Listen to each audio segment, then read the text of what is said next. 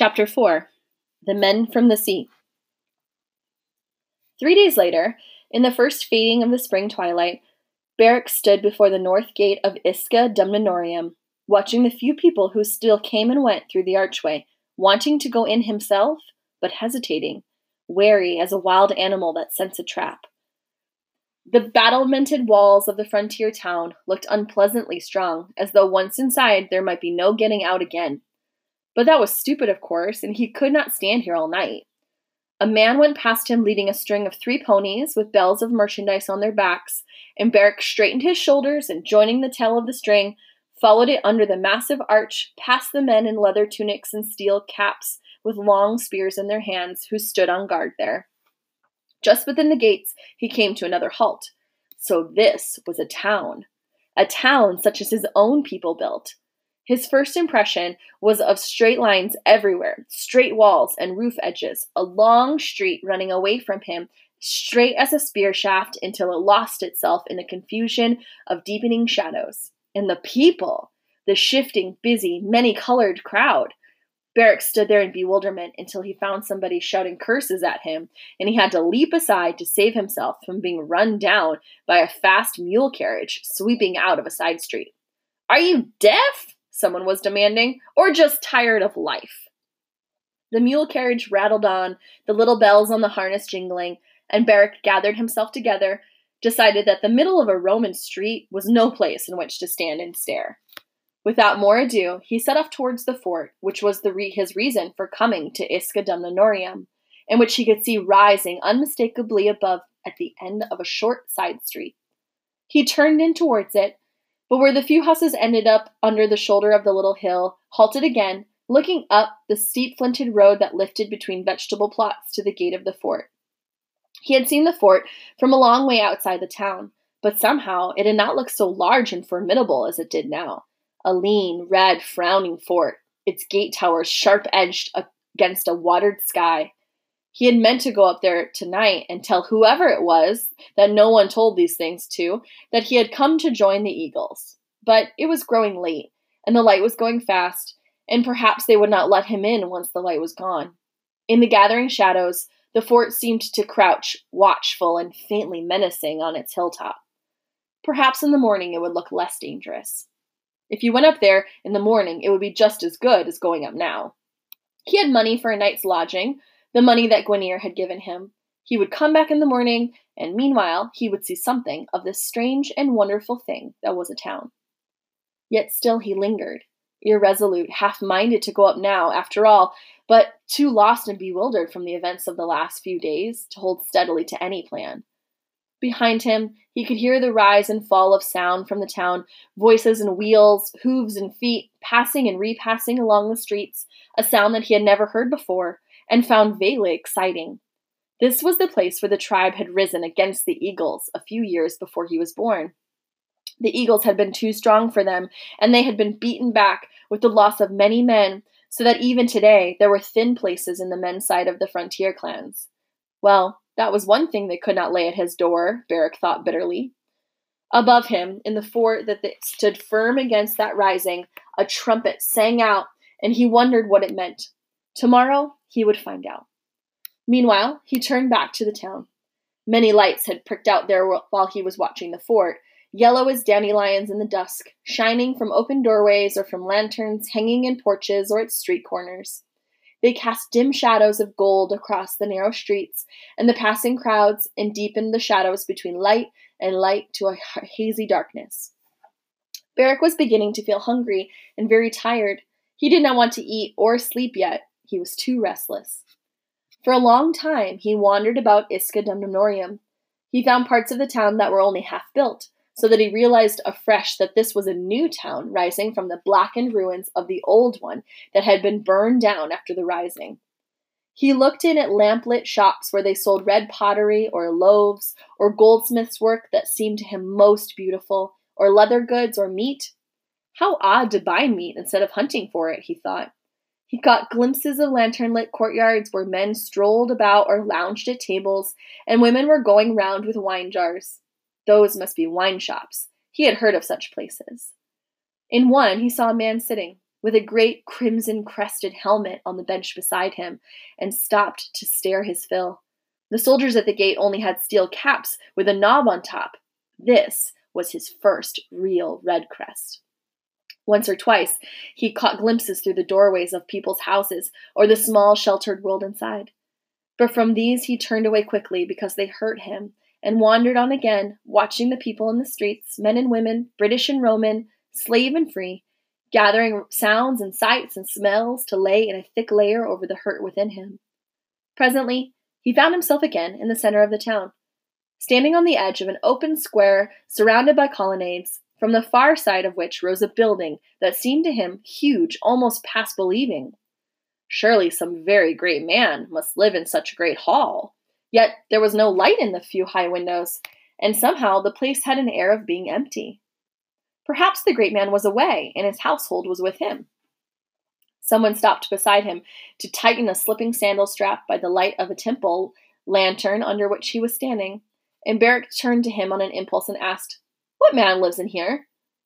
The man, a small, merry looking individual in a filthy tunic, with a scarlet cap stuck rakishly on the back of his head, straightened up and stared at him with round, bright eyes. He looked so blank that Beric thought perhaps he did not speak his tongue and was just going to try again more loudly when the man said, In there? jerking a thumb in the direction of the huge building. His voice had the slight nasal twang which Beric came to know later as that the accent of Greece. Yes, surely it must be a very great chieftain to live in so great a house. Zeus, said the man and laughed, no one lives there. That is the basilica, and all this here in front of this is the forum. Oh, said Beric, damped but still curious. What is it if nobody lives in it? For business, said the man. Business of all sorts. That's what it's for. It's where the merchants meet, and for everything else that happens in the town. When a robber comes to trial, or a boy to manhood, or a soldier to be honored, or the townsfolk call a meeting to complain about the drains, it all happens somewhere around the forum or the basilica. Where are you sprung from that you don't know that? Beric pointed in his turn toward the northwest. Over yonder, three days' trail across the frontier. Down on a trading trip, eh? Skin or hunting dogs? The man was obviously friendly, and Beric, who had been feeling more and more lost and lonely all evening, was very glad to find someone to talk to. No, he said, I came down to join the eagles. The Greek looked at him with a suddenly arrested eye. What a young gamecock! Just you by your lone? A bleak shadow passed over Beric's face. Just me by my lone. So, the little man nodded, bright eyed like a bird. And not a friend or kinsman in the town. You'll have spent a lovely evening, or lonely evening, I'm thinking, he grinned. I'm a seaman and a trader myself, and I know those evenings spent kicking your heels around strange town where you know not a soul and not a soul knows you. Beric returned the grin, grateful for the warmth of a human contact, as a lost dog for a friendly pat. I had meant to go straight up to the fort, but it was dusk when I arrived, and I thought I had maybe better leave it till tomorrow. Besides, I was minded to look around the town, but it is lonely work on my own, even as you say. The little seaman looked at him for a silent and considering moment. Have you found yourself a sleeping place for tonight, youngster? No, I'll be bound you haven't. Uh, no, I haven't, Beric admitted. Can you tell me of a good place where I could get something to eat and sleep afterwards? Somewhere that would not cost too much? The other shook his head dubiously. I'm not sure, so sure I can. Oh, there are inns and to spare in Duskin, and Amorium, but they're not over eager to take in travelers that arrive out of nowhere after dark. Then his eye brightened as with an idea. I'll tell you what, though. The best thing you can do is come along with me back to the Clio. We are all sleeping on board tonight because we sail with the morning tide, but I dare say you, you'll not mind being turned out early and you'll have pleasant quarters and cheerful compa- company for the night. What do you say to that I say that I will come, Beric said. I will come very gladly. He pushed himself off the column against which he had been leaning, suddenly aware of his leaden weight of weariness. Well said. I like a lad who can make up his mind without arguing. Down this way. We'll go to the golden tree first. The rest of us will be there, and whatever the state of your belly, mine is as empty as a wineskin after Saturnalia. Beric went with him thankfully down the sloping street to the west gate, the river gate, which was still open, though the other gates of the town had been shut since dark. The river gate stays open most of the night. That's because half the town is outside it, his companion told him. And after a cheerful exchange of insults with the guard, in the unspoken tongue which most of Isca seemed to speak, but that would be Latin, of course, the tongue of his own people, they passed out through the narrow lantern lit archway. The half of the town outside the river gate was not the respectable half. This was clear even to Beric, but as they plunged into the maze of narrow ways, instantly he was more at home than he had been in the respectable half within the walls. It was a mere huddle of turf and timber bothies between the town walls and the river, dark save for the occasional gleam of a firelit doorway. Poor quarter, seaman's quarter, but also native quarter and mingled with the other smells, the familiar smell of wood smoke and horse droppings about it, that was the smell of home. Only a few steps from the gate, his new friend, whose name he had by that time discovered was Aristobulo, dived like a rabbit into the dark gash between the crowding hovels, at the end of which Beric caught the silver glint of the river, and halfway down turned around into a dimly lit doorway. Beric followed him across what appeared to be a stable and out through another doorway into a courtyard lit by several hanging lanterns, and stood blinking in the flood of thick yellow radiance. There were a dozen or more men in the courtyard, lounging at their ease on the benches and round the walls, who greeted Aristobulo noisily and looked with quick curiosity at Beric. One of them asked a question half under his breath in the Latin tongue. Aristobulo, shouldering into their midst, answered in the same tongue, and then changed quickly to the Celtic for Beric's benefit. Now, lads, I've brought back a friend. Beric, his name is, and he's minded to join the Eagles tomorrow, and maybe rise to emperor like many a one before him. But he's got nothing to do and nowhere to go for the night, so he might as well spend it with us. Several of the men laughed, as though something in this struck them as funny, and Beric wondered what it was.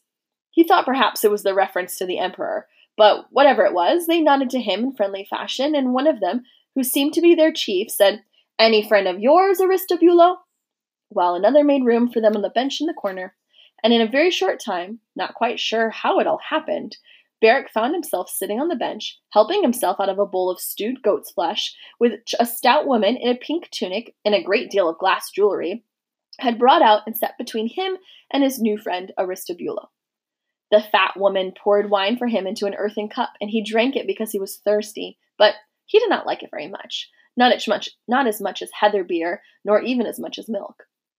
Now that his eyes were used to the light, and he had leisure to look around him, he saw that the building that enclosed the courtyard was reed thatched like a British house place. But right across one plastered wall, there was daubed in yellow paint a sprawling tree. That's why the place was called the Golden Tree, he supposed with many birds in its branches, oddly shaped birds, but jewel colored. He was free to look at the men around him too, for they were talking together in their own tongue while they ate and drank, leaving him for the moment to himself. They were lean men, with a ranging winter wolf air about them, and eyes that looked used to long distance. They wore short tunics and loose, short cloaks, much stained and faded, and several of them had close fitting caps, such as the one Aristobulo wore. The chief among them, who seemed to be called Phanes, was a very tall man, powerfully and beautifully built, who fascinated Beric, because his close curled beard was dyed vermilion, and he wore gold drops in his ears like a woman. He was so unlike anything that Beric had seen before that he sat staring at him, with the wheat cake and strong cheese that had followed the stew untouched in his hand, until the tall man, looking round for the woman of the house to refill his cup, caught the stare. Beric flushed up to the roots of his hair, but Phanes only laughed with a fierce, merry flash of white teeth in his vermilion beard and lifted his empty cup to him. Beric lifted his own in reply, but something in the other's snapping laughter made him faintly uneasy. All at once, so deep down in his mind that he was scarcely aware of it, a little warning hammer began to beat. Danger, danger. He was not quite sure that he trusted these men. He thrust the doubt away as base ingratitude to Aristobulo, who had been friendly to him in his own town of strangers. And then Aristobulo himself, who had been deep in argument with a barrel chested man beside him, turned to draw Beric into the talk. Wonderful talk it was, too, when they changed their tongue for his benefit and he could understand it. shining talk that they tossed from one another like a bright ball, of sea monsters and sea fights and voyages, whole moons out of sight of land. One man, it seemed, had sailed half the world over in search of a magical golden fleece, and had the other the most incredible adventures on the way, while Aristobulo himself told of birds with heads like beautiful women, whose sweet singing lured seamen to their deaths. I suppose, said Aristobulo, looking round at his comrades, and from them to Beric, I do suppose, as I am the only man, save one, that has heard that song and lived. It was this way, ye see. The captain I was serving with, not Phanes, was a very wily man, and when he knew that we were drawing near to the island where these sirens sing, he gave orders that all of us were to stop our ears with beeswax, that we might not hear, while he was bound to the mast and his ears left free so that he might hear the song, but not go to it. So it was done, and we held up to our course. And by and by we sees the island in the distance, and then we sees the captain's face, that he's begun to hear the song. Lit up it did, like as if he saw the heart's desire before him and then he began to struggle to get free of his bonds, but they was too surely tied. Pull and strain at them he did, and he we could see him crying out to us to untie him, but of course we couldn't hear nothing. Presently we came alongside the island. Little and low it was and flowery, and there on it stood the three sirens, like great birds with their heads as the heads of women with long golden hair. And all among the little bright flowers there was bones a layin', the bleached white bones of sailor men. Now the beeswax in my left ear weren't stuffed home as surely as it should have been, and suddenly a trickle of the song that the sirens were singing got through, faint like the sea in a seashell. but it was but what 'twas enough I pulls out the bit of wax, and the song comes flooding in, so sweet as never mortal song in this world, and up I jumps to fling myself overboard and go to it, for I hadn't got no choice.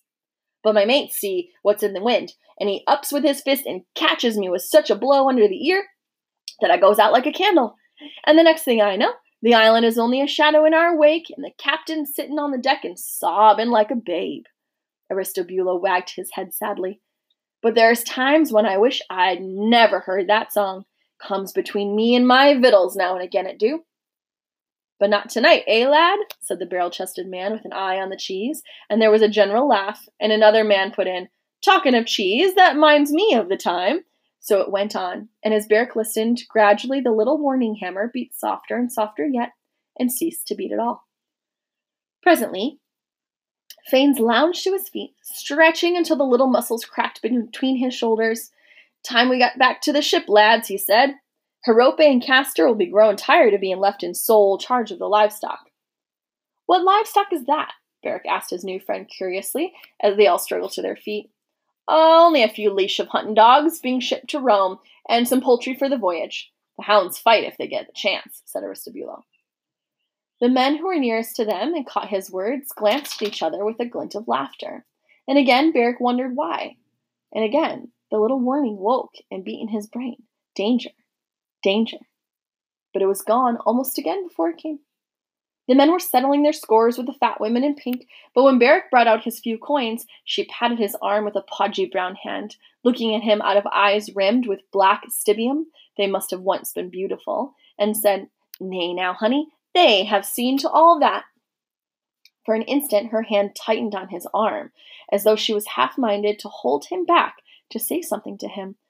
But Aristobulo was calling him to come on, and with a quick word of thanks, he hurried to join his new friend at the courtyard entrance. Aristobulo, she says you paid for me. I did not mean. Why, lad, I don't ask a friend to supper and expect him to pay. Aristobulo grinned companionably and flung an arm round Beric's shoulder and swept him off after the rest. They strolled in a bunch down the twisting alleyway, exchanging a passing word here and there with others of their kind, and came out on the river bank, where a rough jetty thrust out into the water. And lying alongside, the first ship that Beric had ever seen at close quarters. The Clio was a battered little tub, a fine sea vessel, but not beautiful, save with that beauty which comes with absolute fitness for the use for which a thing was created.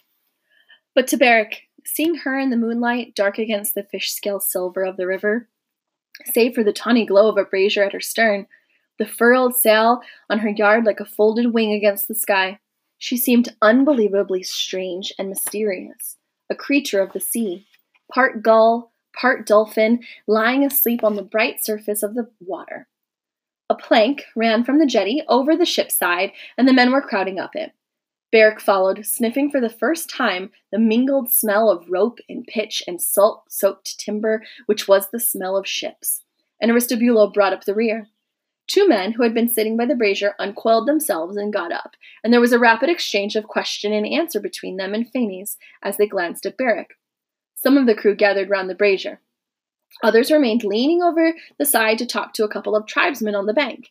And Beric, with the living sensation of the deck beneath his feet, stood looking round him, wide eyed at the moon washed curve of the high stern, at the stout mast rising up, and the dark wing curve of the furled sail against the glimmering sky. Then Aristobulo touched him on the arm. If you've stared your fill, 'tis time we're turning in, for the morning tide turns seaward early. Down the hatch here. And Beric noticed for the first time a square patch of blackness in the moon whitened deck just before the mast, a square hole, and a ladder leading down into the dark belly of the sea monster. It reminded him uncomfortably of the mouth of a trap. But of course, that was simply foolishness, and Aristobulo, whose salt he had eaten, was already disappearing down it. Come down backwards, Aristobulo called. You're less likely to break your neck. It is black as Erebus down here, but you'll get a light before you can sneeze. Beric hesitated an instant longer, then slipped over the edge of the hole found the rungs, and dropped downward. The seamen by the bulwarks were still talking and laughing with the tribesmen on the bank. Below him, out of the darkness, rose a faint sense of life, a breathy, formless rustling, something that might have been a groan, and the thick smell of too many people packed in too small a space. Not hounds or poultry, a human smell. It was very odd. Suddenly, the little warning hammer began to beat again sharp and urgent this time.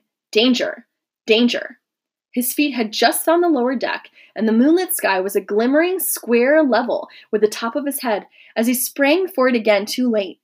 There was a swift movement behind him, and in that same instant, something seemed to burst in the back of his head, and he stumbled forward into spinning blackness, shot with colored lights.